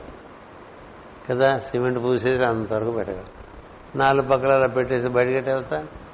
పెట్టగలం అలా మన జీవితం నిర్మాణం చేసుకుంటున్నప్పుడు ఎప్పుడు కూడా ఈ కొత్త కొత్త కార్యక్రమాల్లోకి ప్రవేశిస్తున్నప్పుడు ఇందులోంచి బయటపడే మార్గం కూడా అందులో భాగంగా ఏర్పడి ఉండాలి కదా? కాంపౌండ్కి ఎంట్రీ గేటు ఎగ్జిట్ గేటు ఉండాలి. లేదా ఎంట్రీ ఎగ్జిట్ ఒకటే గేట్గా కూడా ఉండొచ్చు. ఏదైనప్పటికీ ఆ గేట్ ఎటుందో తెలియాలి. అది ఎప్పుడు సులభంగా తెలుసుకోవడానికి వీలుగా ఉండాలి అందుబాటులో ఉండాలి. అందుకనే మనం చీకట్లో సినిమాలు చూస్తుంటే పూర్వకాలం అక్కడ లోపల పక్క ఫ్లోరసెంట్ లైట్స్తో ఎగ్జిట్ అని పెడుతూ ఉండేవారు. లేకపోతే ఎటు వెళ్ళాలో తెలియదు కదా. రాత్రిపూట కూడా మనం కాస్తైనా మంచం దిగి వెళ్ళాలంటే ఎగ్జిట్ తెలియడానికి ఒక చిన్న దీపం పెట్టుకుంటాం కదా బెడ్రూమ్లో. అలా మనకి జీవితంలో ఒక ఎగ్జిట్ రూట్ ఒక దీపం మార్గం ఉండాలి. అలా ఉంచుకుని ఈయన సమస్త కార్యక్రమాలు నిర్వర్తించాడండి. అది పద్నాలుగు పదిహేను పద్యాలకు అర్థం. అటుపైన విశ్వకర్మయను ప్రజాపతి పుత్రికకు బర్హిష్మతిని ప్రియవ్రతుడు వివాహమాడను. ప్రియవ్రతుని భార్య ఎవరు? బర్హిష్మతి. ఆమె వలన పది మంది పుత్రులను పడశాను ఆ రోజుల్లో బాగా సంతానం కనకపోతే చిత్రముఖ బ్రహ్మ కోపం వస్తుంది అందరూ పదికి తక్కువ లేకుండా వంద వరకు కంటూ ఉండేవాడు ఎందుకంటే చాలామంది అక్కడ వెయిటింగ్లో ఉన్నారు. వాళ్ళందరినీ పట్టురావద్దు అందుకని టెన్ టైమ్స్ టెన్ మినిమం పెట్టేశాడు ఆయన ఈ జనరేషన్స్ పది మంది వస్తే నెక్స్ట్ జనరేషన్లో వంద కాదు వెయ్యి అయిపోతారు. ఎందుకంటే ఈ పది మంది పది మంది చొప్పున పుట్టుకొస్తారు. ప్రతివాడి నుంచి వంద మంది వస్తారుగా. మల్టిపుల్స్లో వెళ్ళిపోతూ ఉంటుంది అట్లా. తరతరాలు మారేసరికి కానీ ఇక్కడ కథలో కూడా పదికి ఒక అర్థం ఉంటూ ఉంటుంది సంకేతం. అంటే ఈ పది ఏమిటో మనం తర్వాత చెప్పుకుంటూ వస్తాం. అంచేత బర్హిష్మతి అంటే మనం బాగా అలా వెదజల్లేస్తూ ఉంటుంది అనమాట తమ యజ్ఞం బర్హిషి ప్రోక్షణం అంటుంటాయి. బాగా యజ్ఞం అంతా చేసిన తర్వాత ఆ యజ్ఞంలో నిర్వర్తి వాడబడి వినియోగింపబడినటువంటి నీటిని దర్భల యొక్క ఒక కుంచెల కుంచెలను ముంచి అందరి మీద ఇట్లా ఇట్లా జరుగుతూ ఉంటుంది అట్లాగా బర్హిష్మతుడు అనేటువంటి వాడు దొరికొచ్చాడు. అంటే వెదజల్లేటువంటి వాడు అనమాట ఈ బహిష్మ బర్హిష్మతి కూడా అలాంటిది. ఆమె వలన పది మంది పుత్రులను పడిశాను వారందరూ శీలమునందు ప్రవర్తనమందు గుణముల యందు రూపమునందు శౌర్యమునందు విశాల హృదయమునందు తండ్రితో సమానుడు. అంటే పది మంది ప్రియవ్రతులు తయారయ్యారు ఒరిజినల్ కాక. ఒరిజినల్ ప్లస్ టెన్ అనమాట పదకొండు మంది. వారి పేర్లు ఇది మీ ఓపిక గుర్తుపెట్టుకోవడం. అగ్నిద్రుడు యుద్మజిహ్వుడు యజ్ఞబాహువు మహావీరుడు హిరణ్యరేతసుడు ఘృతపృష్ఠుడు సవనుడు మేధాతిథి వీతిహోత్రుడు కవి. వీళ్ళందరూ బడే వస్తున్నాడు కంగారు పడకండి. ఈ పది మంది కొడుకులు గాక ఊర్జస్వతి అని ఒక పుత్రిక పుట్టాను ప్రతి వాళ్ళకి ఓ తొమ్మిది మంది ఆడపిల్లల తర్వాత ఓ మగ పిల్లవాడు అని చెప్తారు కదా. అలాగే పది మంది కొడుకులు ఒక కూతురు అని చెప్తారు. ఎందుకంటే కూతురు అవసరం ఉంది. ఎందుకంటే తదనుగుణమైన నేచర్ కూడా పుట్టుకుంటూ రావాలి. ప్రజకి మళ్ళీ పక్కన ప్రకృతి ఉండాలి. ఆ రెండు కలిస్తేనే కథ నడుస్తూ ఉంటుంది. ఊర్జస్వతి అని పుత్రిక పుట్టిన. పది మంది పుత్రులలో కవి మహావీరుడు సవరుడు అని వారు ముగ్గురును చిన్నవారై కూడా ఊర్ధరేతస్కులై బ్రహ్మ విద్య ఎందు పారంగతులై పరమశాంతి స్వభావులై జీవించారండి పది మందిలో ముగ్గురు మరి ఇంక కార్యక్రమాలు పెట్టుకోరా వాళ్ళంతా ఊర్ధ రేతస్కులట అంటే వారి వీర్యాన్ని ఊర్ధగతి పట్టించారు. అంటే సరాసరి మూలాధార నుంచి సహసారం చేర్చేసి అటు ఊర్ధముఖంగా ఉన్ముఖులే అంటారు వాళ్ళు ఇంకా సంతానోత్పత్తికి వాళ్ళు ఉండరు సంతానోత్పత్తి వారి నుంచి జరగదు. ఇలాంటి వారిని అందరినీ కూడా అగ్నిశ్వాత్తులు అంటారు. అగ్నిశ్వాతులు అంటే వారి ఎందు అగ్నిని వాళ్ళు గృహస్థాగ్నిని ఆర్పేశారు అని అంటారు గృహస్థాగ్నిని ఊర్ధముఖంగా మళ్ళించి అటుపక్క ఊర్ధ్వరేతస్కులై ఉంటారు వారందరూ. ఇంకా వారికి ఈ ప్రపంచంలో సంతానం ఇటువంటి సంబంధాలు ఏముండవు. కానీ లోకానికి అందుబాటులో ఉంటారు. అలా ఉండేవాళ్ళని అగ్నిశ్వాతులు అంటారు. ఇలా ఇంకా ఏడుగురున్నారు కదా వీళ్ళందరి ద్వారా సంతానం కలుగుతుంది. వాళ్ళందరినీ బర్హిషత్తులు అంటారు. అందుకని అగ్నిలో రెండు రకాల అగ్ని చెప్తారు. బర్హిషత్ బర్హిషత్ అగ్ని తర్వాత అగ్నిశ్వాత్తులు అని. అంటే ఇంక వారికి ఇప్పుడు దత్తాత్రేయుడు ఉన్నాడు అనుకోండి ఆయనకి మనకు మన ఏదో పిచ్చి పిచ్చి కథలు రాసి ఆయనకి సంతానం చెప్పకూడదు. అలాగే హనుమంతుడు ఉన్నాడు అనుకోండి ఆయనకి ఏవో పిచ్చి పిచ్చి కథలన్నీ రాసి ఆ బ్రహ్మచారికి మనం తాటాకులు కట్టకూడదు. ఎందుకంటే వారు లోకశ్రేయస్సుకే ఉన్నారు తప్ప వారేమి వివాహాలు చేసుకోలేదు. సువర్చల సమేత అది సమేత అది సమేత. కొన్ని కొన్ని వికారాలు పుట్టుకొస్తూ ఉంటాయి విచిత్రంగా. బ్రహ్మచారుల లెక్కలో హనుమంతుడు కూడా వస్తాడు దత్తాత్రేయుడు కూడా వస్తాడు సనత్ కుమారుడు వస్తాడు. కుమారస్వామి అద్భుతమైన బ్రహ్మచారి సుబ్రహ్మణ్యం ఆయన ఆయనకి తగిలించేస్తారు కదా? అమృతవల్లి దేవసేన. కొన్ని కొన్ని మనం ఈ రకరకాలుగా పురాణాల్లోంచి సెలవుల పలవలుగా చాలా పుట్టుకొచ్చేస్తుంటాయి. ఇవన్నీ మనకి అసలే మనం దారి తెలియ కొట్టుకున్న వాళ్ళకి పక్కదారులు పట్టించేస్తాం. పక్క అలాగే గణపతి. ఇవి వాళ్ళ యొక్క లక్షణాలు సిద్ధి బుద్ధి ఇద్దరు పెళ్ళాలి కాదు ఈ లక్షణాలు. హనుమంతుడు చాలా వర్చస్సు గలవాడు కదా? అలాగే కుమారస్వామి ఆయన దేవసేనలకు నాయకుడు. దాని లక్షణం కదా? తర్వాత అమృతత్వం అనేటువంటిది ఆయన దగ్గర సహజంగా ఉంది. అంతకన్నా దీక్షాపరుడు సృష్టిలో లేడు. శివుడి తర్వాత ఆ దీక్ష అంటే కుమారస్వామి. మనకు కూడా బాగా దీక్ష ఏర్పడాలంటే కుమారస్వామిని బాగా పట్టుకోవాలి. కుమారస్వామికి ఉండేటువంటి దీక్షకి శివుడు కూడా సహకరించవలసిందే ఎలా ఉంటాడు. రకంగా శివుడే అసలు మొత్తం సృష్టి సంకల్పానికి మూలం. ఆయన కూడా కుమారస్వామి పట్టుకి లొంగుతాడు. ఎందుచేత లొంగుతారంటే శివుడు అలాంటి ప్రేమ ఉండటం చేత లొంగుతాడు. ఇలాంటి వాళ్ళని మనం అలాగే ఉంచుకుని అలాగే ఆరాధన చేసుకోవాలి ఆ లక్షణాలు పట్టుకోవాలి. అంచేత మనం కూడా ఏదో ఒక వలి పట్టుకుందాం అనుకోకూడదు. చిన్నతనంలో బ్రహ్మచారులుగా ఉన్నప్పుడు ఈ బ్రహ్మచారుల ఆరాధన బాగా చేశారనుకోండి అద్భుతమైనటువంటి దీక్ష కలుగుతుంది పిల్లల్లో. బాగా హనుమంత ఆరాధన చేస్తే అద్భుతమైనటువంటి దీక్షాయుతమైనటువంటి ఒక దృక్పథం ఏర్పడుతుంది లైఫ్లో. చిన్నప్పుడు అల్లరి చిల్లరిగా మనం ఇంద్రియ వశమైపోయామనుకోండి వాటిని మళ్ళీ పట్టుకురావడం చాలా కష్టం. అట్లాగే చిన్నతనంలో గణపతి పూజ అని చెప్తూ ఉంటా. పిల్లలకి గణపతి పూజ చెప్పండి హనుమత్ హనుమాన్ చాలీస చేయించండి. లేదా దత్తాత్రేయుడు ఏదో ఒకటి చిన్నతనంలో బ్రహ్మచారుల దీక్ష ఇవ్వాలి. చిన్నతనంలో బాలకృష్ణుడు వరకే ప్రౌఢకృష్ణుడు గురించి చెప్పకూడదు. కదా? ఏ వయసులో ఏ విధమైనటువంటి లక్షణములు గల దేవతామూర్తిని ఆరాధన చేస్తే మన ఎందు ఆ లక్షణాలు ఏర్పడిపోతూ ఉంటాయి. అందుకని దీక్ష ముందు కనుక ఇరవై ఒక్క సంవత్సరాల లోపల నీకు అకుంఠితమైన దీక్ష ఏర్పడిందనుకో ఇంకా జీవితంలో నువ్వు సాధించలేని విషయాలు ఏమి ఉండవు. లేకపోతే ఊరికే రోషాలు ఉంటాయి అంతే. దీక్ష లేకపోతే అక్కర్లేని పట్టుదలలు రోషాలు ఉంటాయి. పనికిరాని విషయాలన్నీ చేరిపోతుంటాయి.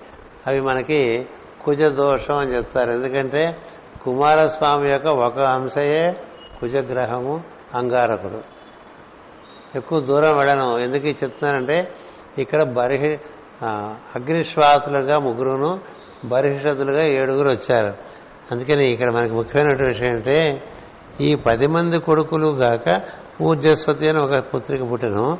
పది మంది పుత్రుల్లో కవి మహావీరుడు సవనుడు అను ముగ్గురు చిన్నవారై కూడా ఊర్ధ్వరేతస్కులై బ్రహ్మ విద్యయందు పారంగతులై పరమశాంతి స్వభావులై జీవించిరి.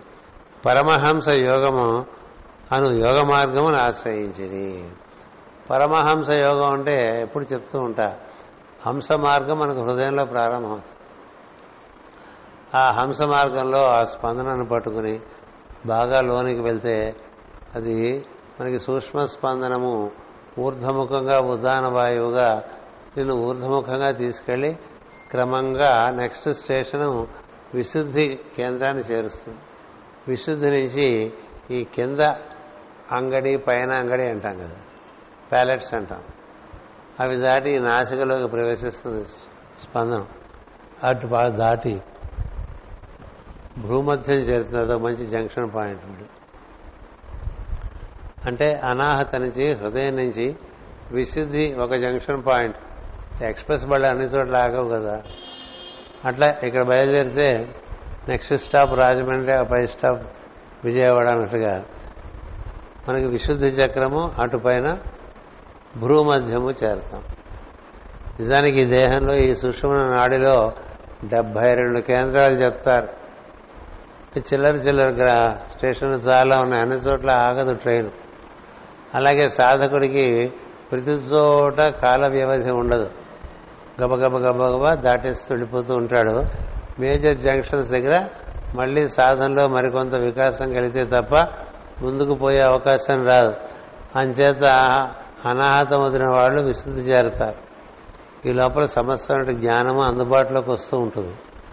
విశుద్ధి చేయనటువంటి వాళ్ళు భూమధ్యం చేరతారు. ఆ భూమధ్యం చేరి అక్కడి నుంచి ఆజ్ఞలోకి ప్రవేశించడానికి వంతెన ఒకటి ఏర్పాటు తనకు జరగాలి. ఆ వంతెన తను ఏర్పాటు చేసుకోలేడు. తన ఎందు ఏర్పడాలి. అందుచేత ఆ భూమధ్యం దగ్గర చేరి ఆజ్ఞా కేంద్రం అంటే పాలభాగం మధ్యలో ఉంటుంది. భూమధ్యం అంటే ఇక్కడ. ఇక్కడి నుంచి ఇక్కడికి అట్నుంచి ఇటు నువ్వు చేసేటువంటి ఆరాధనను తపస్సును ధ్యానమును నువ్వు చూపించేటువంటి ఆర్ద్రతను తపనను అది కారణంగా ఇక్కడి నుంచి ఆజ్ఞ నుంచి ఒక చక్కటి మెరుపుతో కూడినటువంటి ఒక పదార్థం స్రవిస్తుంది. స్రవిస్తే అది నీకు ఇక్కడికి ఒక వంతెనగా ఏర్పడుతుంది. అప్పుడు నువ్వు ఆజ్ఞకి చేరుతావు. చేరితే ఇక్కడ హంసగా నువ్వు జీవితం ప్ర యోగం ప్రారంభం చేసినటువంటి వాడివి. ఈ ఆజ్ఞా కేంద్రాన్ని దగ్గర వచ్చేసరికి రాజహంస అవుతావు. రాజహంస. అక్కడి నుంచి ఈ ఆజ్ఞలో కూర్చున్నటువంటి వాడు వాడు కావాలంటే శరీరంలోకి దిగిటి పని చేసుకుంటాడు. లేదంటే అక్కడి నుంచి ఇంకా పైకి తపస్సు చేసుకుంటూ ఉంటారు. ఎక్కువ తపోజనులు అక్కడే ఉంటారు. ఆరవ లోకం తపోలోకం ఏడవ లోకం సత్యలోకం. అందుకని ఈ ఆరవ కేంద్రం ఆజ్ఞ నుంచి తపస్సు చేసుకుంటూ ఉంటారు. అలా తపస్సు చేసుకుని చేసుకుని అదే హంస శబ్దాన్ని.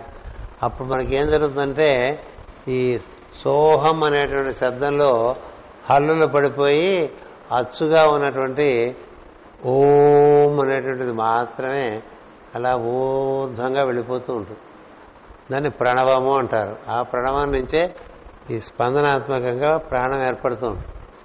అంచేది ఇక్కడి నుంచి ఎంత ఓం అని. అందుకనే ఓంకార బిందు సంయుక్తం నిత్యం ధ్యాయంతి యోగిన. ఓంకారంతో కూడి దాని సంయుక్తం అంటే దాంతో కూడి ఉంటాం. అందుకని ఓంకార బిందు సంయుక్తం నిత్యం ధ్యాయంతి యోగిన. కామదం మోక్ష మోక్షదం చేయవ ఓంకారాయ నమో నమ అని చాలా యథాలాపంగా మనం ఓ శ్లోకం చదివేస్తాం కదా. అంచేత ఇక్కడి నుంచి ఈ విధంగా సహస్రానికి చేరుకునే పరిస్థితిలో కృతకృతులైన వారిని పరమహంసలు అంటారు. పరమహంసలు అసలు ఈ లోకంతో అంతంత మాత్రం సంబంధంగానే ఉంటుంది ఎక్కడో ఆ ప్రజ్ఞ ఏదేదో లోకాల్లో తిరుగుతూ ఉంటుంది. దైవ సంబంధంగా తిరుగుతూ ఉంటుంది. రామకృష్ణ పరమహంస అలాంటి స్థితిలో ఎక్కువగా ఉంటూ ఉండేవారు. ఆయన దిగిరావటానికి కొంచెం టైం పడుతూ ఉండేది. దిగి రావడానికి టైం పడుతుంది ఎక్కి వెళ్ళడానికి పట్టే టైం అంత పడదు కానీ దిగి రావడానికి కూడా టైం పడుతుంది. అందుచేత హంస హృదయమందు రాజహంస ఆజ్ఞాకేంద్రమందు పరమహంస సహస్రారము పై విషయం. అంచేత ఇక్కడ వీళ్ళు ఎంత సులభంగా మాట చెప్పేశారో. చిన్నవారై కూడా ఊర్ధ్వరైతస్కులై బ్రహ్మ విద్య ఎందు పారంగతులై పరమశాంతి స్వభావులై జీవించేది పరమహంస యోగమును యోగ మార్గమును ఆశ్రయించేది సర్వజీవులకు నివాసమై భయపడు వారికి శరణ్యమైన అంతర్యామి యొక్క పాదపద్మములను స్మరించుచు భక్తి యోగానుభవమున జీవించిరి. అంతఃకరణములు మిక్కిలి పరిశుద్ధములు కాగా ఈశ్వరుని ఎందే భేదము లేక నిలిచిపోయేది అన్నారు. ఆ ముగ్గురు కదా అంతటితో అయిపోతుంది. మీతో వాళ్ళు ఇడొచ్చిన వాళ్ళ కదే కదా మనకి. అందుకనే ఆ మూడు పైకి వెళ్ళిపోతాయి ఈ ఏడు కిందకి ఏడు లోకాల్లోకి వచ్చేస్తాయి. మొత్తం పది దత్తాత్రేయుడు అంటే కూడా పది అనే అర్థం. సృష్టి కూడా పది దాని క్రమం.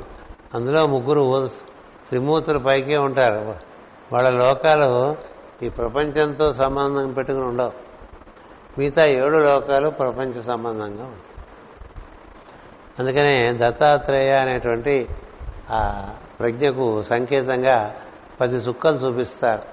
ఒక చుక్క దాని కింద రెండో లైన్లో రెండు చుక్కలు మూడో లైన్లో మూడు చుక్కలు నాలుగో లైన్లో నాలుగు చుక్కలు ఒకటి రెండు మూడు నాలుగు ఈ నాలుగిట్లో పైన ఉన్నది ఈ మూల ఉన్నది ఆ మూలది తీసేస్తే ఏడు చుక్కలు ఉంటాయి. ఈ ఏడు చుక్కలు ఏడు లోకాలు. ఈ ఏడు లోకాలని ఆ త్రిమూర్త్యాత్మక నుండి దత్తాత్రేయుడు పరిపాలిస్తున్నాడు అని చెప్తారు దత్త మార్గంలో. లేదా మామూలుగా ఉండేటువంటి ఈ మనకి సనాతన ధర్మంలో ఒకే ఒక తత్వము దాని యొక్క చైతన్యం చేత త్రిమూర్తులుగా ఏర్పడి ఆ త్రిమూర్తుల ఆధారంగా ఆధారంగా ఈ ఏడు లోకాలు ఏర్పాటు చేసి ఈ ఏడు లోకాలని ఆ త్రిమూర్తులు పరిపాలిస్తూ ఉన్నారు అని చెప్తారు అందుకని అదే మోడల్ ప్రతి చోట ఎక్కడికెక్కడ మళ్ళీ రిపీట్ అవుతూ ఉంటుంది. అలా ఇక్కడ ఆ విధంగా ఏర్పడింది. దీనికి మాస్ గారు వివరణ ఇచ్చారు. విశ్వకర్మ అనగా ఉచ్ఛ్వాస నిశ్వాసాలందు ప్రవర్తింపచేయు ప్రాణస్పందన యొక్క ప్రజ్ఞానం. ఎవరికైనా తెలుసా ఇది? విశ్వకర్మ అంటే Vishwakarma. Great architect of the universe ఈ సృష్టి అంతా ఆయన నిర్మాణం చేశాడు. ఇట్లా చెప్తారు కదా. కానీ విశ్వకర్మ అంటే ఏమిటి? విశ్వమంతా సంకోచ వ్యాకోచములుగా ప్రాణం నిర్వర్తించడం వలన అది ఆధారంగా నిర్మాణం జరిగింది సృష్టి కదా. అంచేత విశ్వకర్మ అనగా ఉచ్ఛ్వాస నిశ్వాదులను నిశ్వాసాదులను ప్రవర్తింపజేయు ప్రాణస్పందన యొక్క ప్రజ్ఞ అండి అది అంటే నీలో విశ్వకర్మ ఉన్నాడా లేదా? ఉండబట్టే కదా ఉచ్ఛ్వాస నిశ్వాసలు ప్రాణస్పందన జరుగుతుంది. అది మతం మతం యూనివర్స్ అంటేనే విశ్వం అంటేనే ఆ విశ్వమంతా ఈ విధంగా సంకోచ వ్యాకోచములుగా స్పందనం జరిగేటువంటి పద్ధతిలో ప్రాణంగా ఉన్నటువంటి దైవాన్ని విశ్వకర్మ అంటారండి. ఆ విశ్వకర్మకి రెండు కాళ్ళు ఉన్నాయని చెప్తారు. ఏమిటి ఆ రెండు కాళ్ళు అంటే ఒకటి ఉచ్ఛ్వాస ఒకటి నిశ్వాస. ది లార్డ్ పైమాండరీస్ అంటూ ఉంటారు. అంటే ఒకటి కేంద్రంలో ఉంటే ఇంకొకటి బయట వృత్తంలో ఉంటుంది. ఈ వృత్తానికి ఆ కేంద్రానికి అనుసంధానంగా ప్రాణం ఉంటుంది. నీకు బయటికి వెళ్ళే ప్రాణము లోపలికి వచ్చే ప్రాణము. లోపలికి శ్వాస తీసుకుంటావు ప్రాణశక్తి. మళ్ళీ బయటికి పంపించేస్తుంటుంది లోపల నుంచి. మళ్ళీ తెచ్చుకుంటూ ప్రాణం. మళ్ళీ వెళ్ళి మళ్ళీ తీసుకురా మళ్ళీ వెళ్ళి మళ్ళీ తీసుకురా అని లోపలికి బయటికి లోపలికి బయటికి లోపలికి బయటికి వెళ్ళొస్తుంది అట్లాగే మనకి రెండు కాళ్ళు కూడా విశ్వకర్మకు సంబంధించినవి అని చెప్తారు. ఎందుచేతంటే ఒక కాలుతో ముందుకెళ్ళి రెండో కాలు దాన్ని చేర్చి మళ్ళీ ఇంకో కాలు ముందుకు పెట్టి మళ్ళీ ఆ కాలు అలా అలా అలా వెళ్ళిపోతూ ఉంటాం. మళ్ళీ తిరిగి రావాలన్నా ఆ రెండు కాళ్ళు వాడుకుంటూ తిరిగి వచ్చేస్తాం. కదా? అంటే ఏంటి? సంకోచ వ్యాకోచములుగా సృష్టంతా వ్యాప్తి చెందినటువంటి స్పందనాత్మకమైన ప్రజ్ఞనము విశ్వకర్మ. సో ఈ విశ్వకర్మ మన ఎందు ఉండటం వల్ల ఆయన ఎందు ఈ పది మంది పుట్టుకొచ్చు ప్రాణశక్తి లేకపోతే ఏం పుట్టవు. అందుకని ఆ విశ్వకర్మ ఏం చేశాడు? ఊర్జస్వ బహిష్మతి అనేటువంటి పృథ్వీని ఇచ్చాడు కదా. అందుకని ఇక్కడ ప్రస్తుతం మనం తెలుసుకోవాల్సిందంటే ఈ విశ్వకర్మ అనేటువంటి ప్రజ్ఞను అర్థం చేసుకోవాలి. ఇలాంటివి మిగతా చోట్ల మీరు ఎక్కడ వినరు. ఎందుకంటే ఇది నిరుక్తమైనటువంటి తాళంచే వాడి సృష్టి యొక్క అవగాహన బాగా తెలుసుకున్న వాళ్ళు మాత్రమే ఈ విధంగా చెప్పగలరు విశ్వకర్మ అంటే ఇది అని.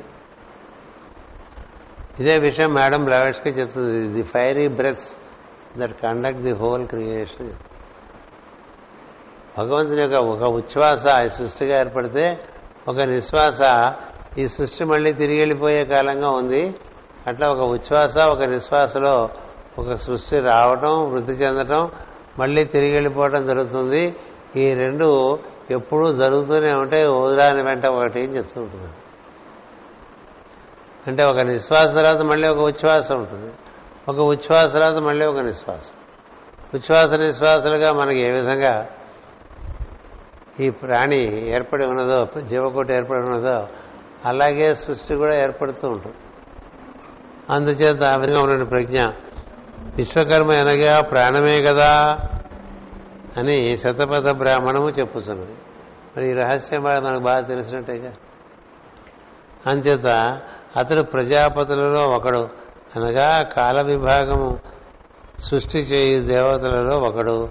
మొట్టమొదట పరమపురుషుడైన అంతర్యామియే ప్రజాపతి అయి సంవత్సర స్వరూపమును ధరిస్తున్నాడు అతని నుండి అయనములు మాసములు పక్షములు మున్నకు ప్రజాపతులు పుట్టుతున్నారు అందు ప్రాణస్పందనము ఉచ్ఛ్వాస నిశ్వాసముల ప్రవర్తనము రూపమున ప్రజాపతి అయినాడు. అతని పుత్రిక బర్హిష్పతి. బర్హిష్ఠులు అనగా దర్భలు లేక సూర్యకిరణములు. దర్భలు సూర్యకిరణములు. ఈ కిరణాలు ఈ సూర్యుడి కన్నా ముందు నుంచి వస్తున్నాయి.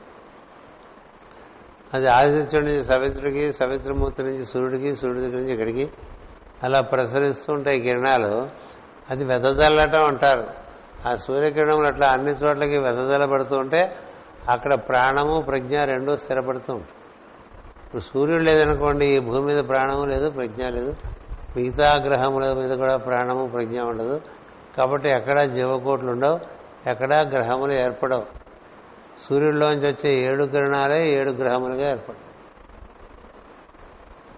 ఏడు గ్రహములకు మూలం సూర్యుడే భూమి కూడా సూర్యుడే ఆధారం కదా? అంచేత సూర్యప్రజ్ఞ వల్ల సమస్తం ఏర్పడుతూ ఉంటుంది. ప్రాణము ప్రజ్ఞ ఆ విధంగా విస్తారం చెందేటువంటి తత్వాన్ని బర్హిష్మతులు అంటారు. అందుకని ఈవిడ పేరు బర్హిష్మతి అంటే వెదజల్లుతూ ఉంటుందండి. ప్రజ్ఞను వెదజల్లుతూ ఉండటం అనేటువంటిది ఒక కార్యక్రమం. మన దగ్గర ఉన్నది ఏదైనా మనం వెదజల్లుతూ ఉంటాం కదా మంచైనా చెడైనా. ఏదైనా లోపల నుంచి బయటికి విస్తారంగా పంపించేటువంటి ఒక ప్రజ్ఞ ఉన్నదే అది బహిష్మతి అని. ఇక్కడ ప్రత్యేకించి బహిష్మతి అంటే ఈ సూర్యుని దగ్గర నుంచి ఈ కిరణములు మూడు వందల అరవై కోణములలో కదా? గోళం కదా అది. అది వృత్తం కాదు సూర్యుడు. అందుకని మూడు వందల అరవై మనకి ఊరికే వృత్తం వస్తేనే మూడు వందల అరవై డిగ్రీలు చూపించేస్తూ ఉంటాం. అట్లా ఎన్ని వృత్తాలు కలిపితే గోడ వాటి నుంచి ఆ విధంగా అన్ని పక్కలకి దశ దిశలకి కిరణాలు వెళ్తూ ఉంటాయిగా. దశ దిశల్లోనూ మళ్ళీ ప్రాణము ప్రజ్ఞ ఏర్పడుతూ ఉంటుంది కదా. అంచేత ఆమె ఈ విధంగా బహిషి బహిష్ఠనగా దర్భలు లేక సూర్యకిరణములు. దేహమును ఉచ్ఛ్వాస నిశ్వాస రూపమున కలుగు నట్టి వెచ్చదనమున అగ్నియే బహిష్ బర్హిష్మతి ఆమె ప్రియవ్రతునకును పది మంది ఆమెకు ప్రియవ్రతునకు పది మంది కొడుకులు పుట్టిరి. వీరు వేదమున వర్ణింపబడిన పది మంది ప్రాణాగ్నిహోత్రములు. మనం అగ్నిహోత్రం చేసేప్పుడు ఎనిమిది దిక్కులకి పైకి కిందకి అక్షతలు విసిరేస్తూ ఉంటాం కదా? ఏంటి? తూర్పు ఆగ్నేయం దక్షిణం నైరుతి పడమర వాయవ్యం ఉత్తరం ఊర్ధ్వం అధస్సు పది. ఈ పది కేంద్రం నుంచి పదిగా వెళ్ళినట్టు వెళ్ళించి వెళ్తున్నందుకని పది అగ్నులు. అనగా ఇంద్రియ వ్యాపారములను కదిలించినట్టు చైతన్య స్వరూపములు. మనలో అవి ఇంద్రియ ఈ సూర్యకిరణములే ఇంద్రియ వ్యాప చైతన్యం యొక్క వ్యాపారంగా పనిచేస్తూ ఉంటాయని చెప్తున్నారు మాస్టర్ గారు. ఇంద్రియ ప్రజ్ఞలకు ప్రచేతసులను ఇంద్రియ శక్తులకు బర్హిష్మతి పుత్రులను సంకేతములు. ఊర్జస్వతి అనగా దేహకర్మల ఎందు నిర్వహింప నిర్వహింపబడుటకు కావలసిన సత్తువ. ఈమె ఆహారం నుండి సారము పిండి దేహమందలి దేవతలకు శక్తులను పోషింపజేస్తున్నది మనం తినే ఆహారం మనకి బాగా బలం కలిగించేస్తుంది. ఆహారం వల్ల మనిషికి పుష్టి కలగాలి కదా. అందుకని పుష్టి కల పుష్టి కలిగించే ఆహారాన్ని తీసుకుంటూ ఉంటే పుష్టి కలుగుతుంది. అందుకని ఎవరు ఈ విధంగా పుష్టిని కలుగజేస్తున్నారంటే ఈ ఇంద్రియముల ద్వారా మనం గ్రహించినటువంటి ఆహారం ఏదైతే ఉన్నదో ఇంద్రియముల ద్వారా అంటే కంటి నుంచి చూసేది మంచి విషయాలు పుష్టి కలిగించేవి చెవి నుంచి విషయం వినే విషయములందు పుష్టి కలిగించేవి అట్లా అన్ని విధాలుగా ఉన్నాయి. కేవలం నోట్లోంచి తీసుకునేదే కాదు. ఆహార్యం అంటే లోపలికి కొనబోబడినది అని అర్థం. అలాంటి ఆహారము మనం పంచేంద్రియములు పంచ కర్మేంద్రియములు జ్ఞానేంద్రియములు కర్మేంద్రియములు పది. ఈ పదిటి నుంచి పొందుతూ ఉంటాం శరీరంలో. ఇలా పొందిన వాటన్నిటి పొందింప చేయడానికి ప్రచేతసలు ముందే వచ్చేసారు వారిలో బలంగా ఈ ఊర్జస్వతి పనిచేస్తుంది. చూసారు ప్రతిదానికి ఫార్మేషన్ ఒకటి ఉండగా అందులో ప్రవేశించి పనిచేసే ప్రజ్ఞ ఒకటి అలా మనలో మనం ఆహారం తీసుకుంటే ఇంద్రియముల ద్వారా ఆహా ఆహారం మన పుష్టి కలిగి కలిగించడానికి ఆ పుష్టి శరీరంలో ఉండే అన్ని దేవతలకు ఇస్తే చాలా పుష్టికరంగా ఆరోగ్యవంతంగా జీవుడు దశాబ్దాల పాటు బతకచ్చు. అది నిర్వర్తించేటువంటి ఆ శక్తిని ఊర్జస్వతి అని. అందుకని ఈ ఊర్జస్వతి అనేటువంటి పదానికి అర్థం తెలుసుకోండి. అలాగే విశ్వకర్మ అన్న పదానికి అర్థం తెలుసుకోండి. బరిహిష్మతి అనే పదానికి అర్థం తెలుసు. అంతవరకు మనకి అంటే బరిహిష్మతి భార్యగా వచ్చింది కదా? ఎవరి నుంచి? విశ్వకర్మ నుంచి. ప్రాణంలో ఉండేటువంటి వేడివిగా చెప్పారుగా ఇక్కడ?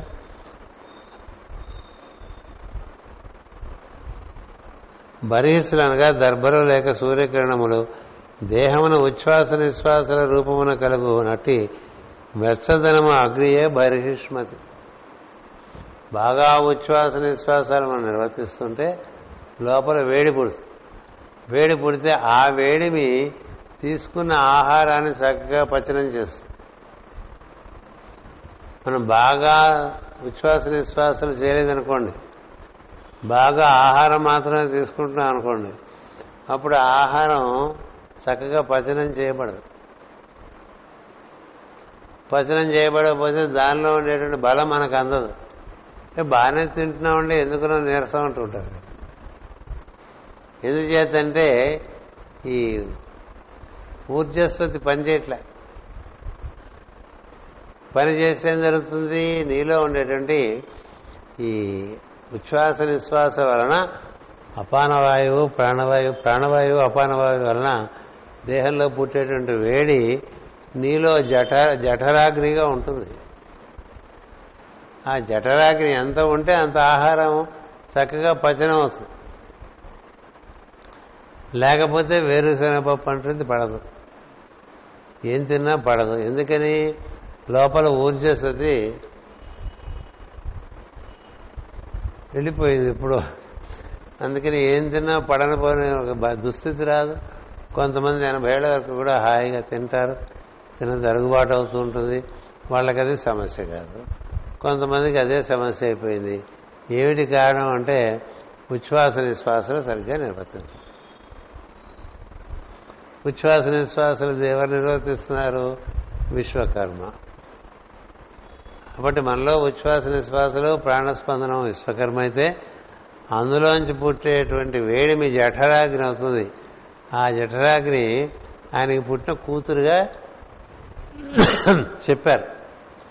అది కారణంగా ఇంద్రియముల ద్వారా స్వీకరించబడినటువంటి ఆహారం అంతా కూడా ఒంటికి బలాన్ని ఇస్తూ ఉంటుంది. అందువల్ల ఈ బర్హిష్మతి అనేటువంటిది వేడిమి.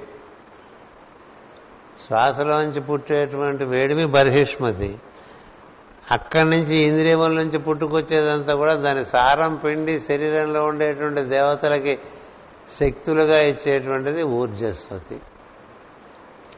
ఊర్జస్వతి బర్హిష్మతి విశ్వకర్మ ఈ ముగ్గురు బాగా అర్థం కావాలి. ఒకళ్ళేమో ప్రాణస్పందన విశ్వాస నిశ్వాసములకు అధిపతి. ఆయన ప్రజాపతియే అంటే దైవమే ప్రజాపతిగా దిగి వచ్చాడు దైవం నుంచి దిగి వచ్చినవే నేను కదా? అక్కడి నుంచి ఈ ఉచ్ఛ్వాస నిశ్వాసంలోంచి దిగి వచ్చేటువంటి వేడివి బర్హిష్మతి.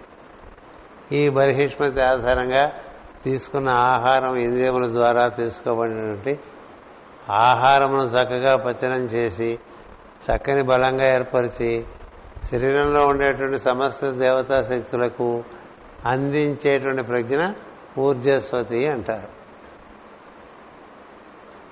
అప్పుడు కదా ప్రియం కలుగుతుంది. అన్నం చూస్తే విముఖత అనేటువంటిది అది రోగమే అస్వస్థత. అన్నం అంటే రుచిగా రుచి కలగద్దు ఆహారం అంటే రుచి ఉండదు. ఆకలి ఉండాలిగా జఠరాకిని ఉండాలిగా కాబట్టి బర్హిష్మతి ఉండాలి. బర్హిష్మతి ఉండాలంటే విశ్వకర్మతో బాగా మనం అనుసంధానం చేద్దాం. విశ్వకర్మతో అనుసంధానం చేస్తే మనకి బాగా ఉచ్ఛ్వాస నిశ్వాసాలు కలుగుతుంటాయి. అక్కడి నుంచి మనకి బాగా లోపలికి ప్రాణశక్తి ప్రవేశిస్తే బర్హిష్మతి బాగా ఉధృతంగా ఉంటుంది. ఆకలి వేస్తూ ఉంటుంది ఇప్పుడు. కదా? ఆహారం బాగా తీసుకుంటారు. మరి భీష్ముడు వాయుపుత్రుడు ఎంత భీముడు భీష్ముడు కాదు. వాయుపుత్రుడు భీముడు ఎంత తీసుకుంటాడా? అలా వెళ్ళిపోతే చాలా దూరం వెళ్ళిపోతాం టైం అయిపోయింది కాబట్టి ఈ ఈ ప్రజ్ఞలు దేహంలో ప్రజ్ఞలు బాగా అర్థం చేసుకో. అందుకు భాగవతం చదువుకోవటం. ఏదో పురాణంలాగా ఏవేవో ఎక్కడెక్కడో ఉన్నాయి అనుకోవటం కాదు మన శరీరంలోనే అన్నాం. అంచేత నువ్వే ప్రజవ్రతుడివి నీకు బర్హిష్మతి భార్య. అంటే నీకు బాగా ఆకలి పుట్టేట్టుగా ఏర్పాటు చేశారు. అందుకని కదా లేవంగానే క్యారమని నడుస్తారు వెంటనే పాలు కదా? మళ్ళీ ఆహారం కాబట్టి మళ్ళీ అరుస్తారు. అట్ట కొట్ట ఏడ్చైనా సంపాదించుకుంటూ ఉంటుంది ప్రాణి. కాకైతే అరుస్తూ ఉంటుంది కదా? కుక్కైనా అరుస్తుంది గేదైనా అరుస్తుంది. ఇందువల్ల జఠరాగ్ని వల్ల అరు అంచేత బర్హిష్మతి ప్రియవ్రతని భార్యగా వచ్చింది. పరిష్మితి ఎవరు? విశ్వకర్మ కుమార్తె అంటే ప్రాణశక్తి ప్రాణ వ్యాపారం వలన వచ్చేటువంటిది బహిష్మతి నీవు జీవుడిగా ప్రాణాన్ని పట్టుకొచ్చినటువంటి వాడివి నువ్వు ప్రియవ్రతుడివి. నీ భార్య బహిష్మతి బహిష్మతి అంటే నీకు బాగా ఆకలి కలిగిస్తుందన్నమాట. మంచి మంచి రుచికరమైన పదార్థాలు తయారు చేస్తుంటే ఆటోమేటిక్గా వంటింటికి వచ్చేస్తుంటాడు మగవాడు. ఎప్పుడు వంటింటి దగ్గరే వేలాడే మగవాళ్ళు ఉంటారు. ఏం చేస్తున్నా? ఏం పెడతా అంటూ ఉంటారు కదా. ఏం చేద్దంటే పెట్టేది బాగుంటాం అలా. బాగుండలేదు అనుకోండి. వంటింట్లోకి వెళ్ళకుండా హోటల్కి గడిపిస్తూ ఉంటాడు. ఇంట్లో తిని బాగిట్లోనే తిని అన్ని అన్ని చోట్ల తినడానికి కారణం వాళ్ళలో ఉండేటువంటి బహిష్ బహిష్మతి అది చల్లారటం లేదనమాట. అందుకని హోటళ్ళు వచ్చినాయి. అందుకని ఇంట్లో తినేసి మళ్ళీ హోటల్లో తినేసి మళ్ళీ ఇంటికి వచ్చి తినేసి మళ్ళీ హోటల్ నుంచి ఇంటికి పట్టుకొచ్చి తినేసి రకరకాలుగా తినేస్తుంటారు కదా. ఎందుకురా ఇలా తినేస్తున్నాడంటే లోపల బర్హిష్మతి ఇలా చేస్తుంది అనుకోవటం ఓకే. హాస్యాన్ని చెప్తున్నాను మనకి నిలబడుతుందని బర్హిష్మతి అందుకని విశ్వకర్మ ప్రాణస్పందనము అందులోంచి పుట్టేటువంటి వేడిమి బర్హిష్మతి ఆహారంగా మనం ఆకలి పుట్టడం వల్ల తీసుకోవడం వల్ల ఆ ఆహారము శరీరంలో ఉండే అన్ని దేవతా శక్తులకి సరఫరా చేసి శక్తినిచ్చేటువంటిది ఊర్జస్వతి. వీళ్ళందరూ ప్రియవ్రతుల చుట్టూ చేరిపోయారండి. అది ప్రస్తుతానికి ఈ పూట కథ. మళ్ళీ పై ఆదివారం కథ చెప్పుకుందాం. ఇవి గుర్తు చేసుకుంటూ ఉంటానండి. ఎందుకంటే ఒక ఉపాఖ్యానం వరకు అంతకుముందు సంకేతనామములన్నీ కూడా గుర్తు చేస్తారు అలాగే చేస్తూ వచ్చా. పృథు చక్రవర్తి జితాసుడు విజితాసుడు అవన్నీ చెప్పుకుంటూ వచ్చాం. ఆ తర్వాత వాళ్ళకి బహిష్మతుడు బహిష్మతుడికి ప్రచేతసుడు. అట్లా వచ్చాం. అట్లా ఇవన్నీ మనకి సంకేత పదాలుగా అవి మనలో ఎలా ఉన్నాయో మనం గుర్తుపెట్టుకుంటే మనలో వాటిని మనం గుర్తు చేసుకోవడం వల్ల అవి చక్కగా పనిచేసేటువంటి ఒక ప్రక్రియ ఉన్నది.